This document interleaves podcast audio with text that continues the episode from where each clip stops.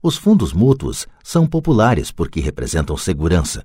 Os aplicadores médios dos fundos de pensão estão demasiadamente ocupados trabalhando para pagar impostos e hipotecas imobiliárias e têm dificuldade em poupar de modo a poder pôr seus filhos na faculdade e liquidar as dívidas do cartão de crédito. Não têm tempo de aprender a investir, de modo que confiam na experiência do administrador do fundo mútuo. Como o fundo mútuo também inclui muitos tipos diferentes de investimento, tem-se uma sensação de segurança porque o fundo é diversificado.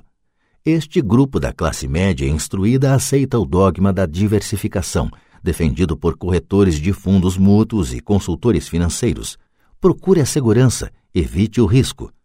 A verdadeira tragédia, contudo, é a falta de instrução financeira precoce, responsável pelo risco enfrentado pela pessoa comum da classe média.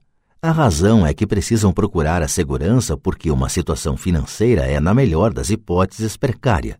Seus balanços não fecham, estão atulhados de passivos, sem verdadeiros ativos para gerar renda. Em geral, sua única fonte de renda é o contra-cheque. Seu modo de vida depende totalmente do empregador. Sendo assim, quando os verdadeiros negócios de sua vida aparecem, essas mesmas pessoas não podem aproveitar a oportunidade. Elas devem procurar a segurança porque estão trabalhando muito, pagando impostos máximos e assoberbadas de dívidas. Como disse no início da sessão, a regra mais importante é conhecer a diferença entre um ativo e um passivo. Uma vez que você consiga entender a diferença, concentre seus esforços na compra exclusiva de ativos geradores de renda. Essa é a melhor maneira de dar o primeiro passo para se tornar rico. Continue fazendo isso e sua coluna dos ativos crescerá. Concentre-se em reduzir passivos e despesas. Isso aumentará o dinheiro disponível para continuar aumentando a coluna dos ativos. Logo, a base de ativos será tão profunda que você poderá permitir-se olhar para investimentos mais especulativos. Investimentos que podem ter retornos que variam de 100% ao infinito.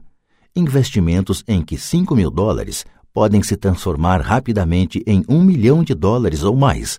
Investimentos que a classe média considera demasiado arriscados. O investimento não é arriscado.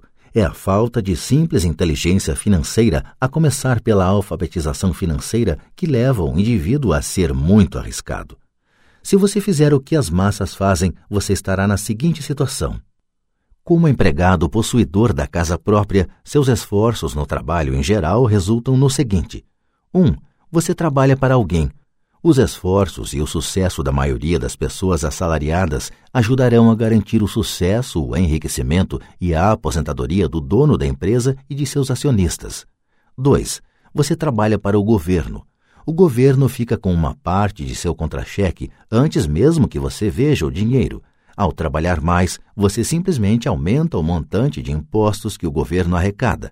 A maioria das pessoas trabalha de janeiro a maio apenas para o governo. 3. Você trabalha para o banco. Depois dos impostos, sua maior despesa é, em geral, a hipoteca imobiliária e a conta do cartão de crédito.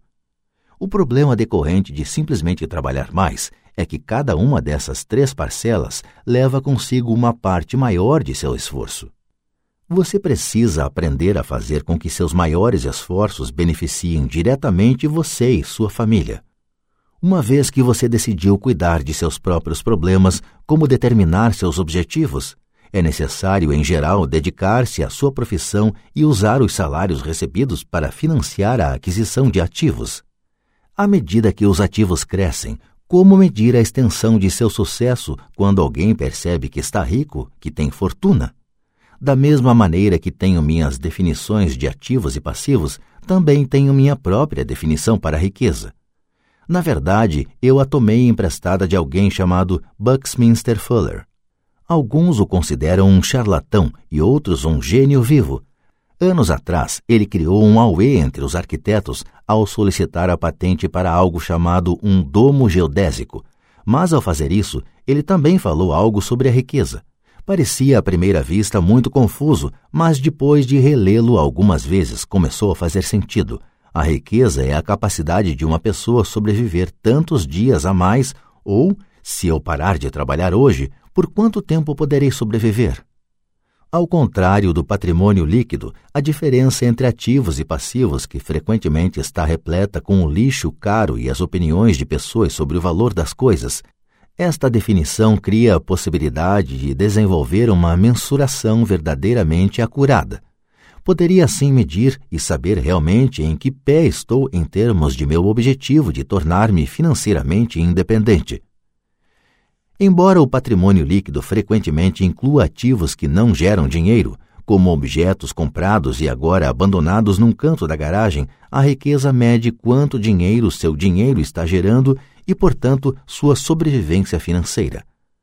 A riqueza é a medida do fluxo de caixa gerado pela coluna dos ativos em comparação com a coluna das despesas. Vejamos um exemplo.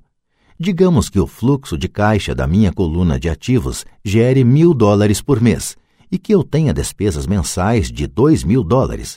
Qual é a minha riqueza? Voltemos à definição de Buckminster Fuller. Usando essa definição, quantos dias para a frente posso sobreviver? Consideremos um mês de 30 dias. Por essa definição, eu tenho um fluxo de caixa suficiente para meio mês. Quando eu tiver alcançado um fluxo de caixa gerado por meus ativos de $2.000, então eu serei abastado.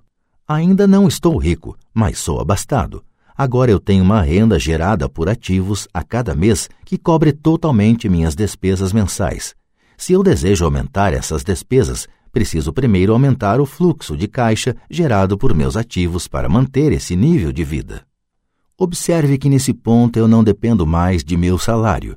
Eu me concentro com sucesso em construir uma coluna de ativos que me tornou financeiramente independente. Se eu largar meu emprego hoje, eu poderei cobrir minhas despesas mensais com o fluxo de caixa gerado por meus ativos.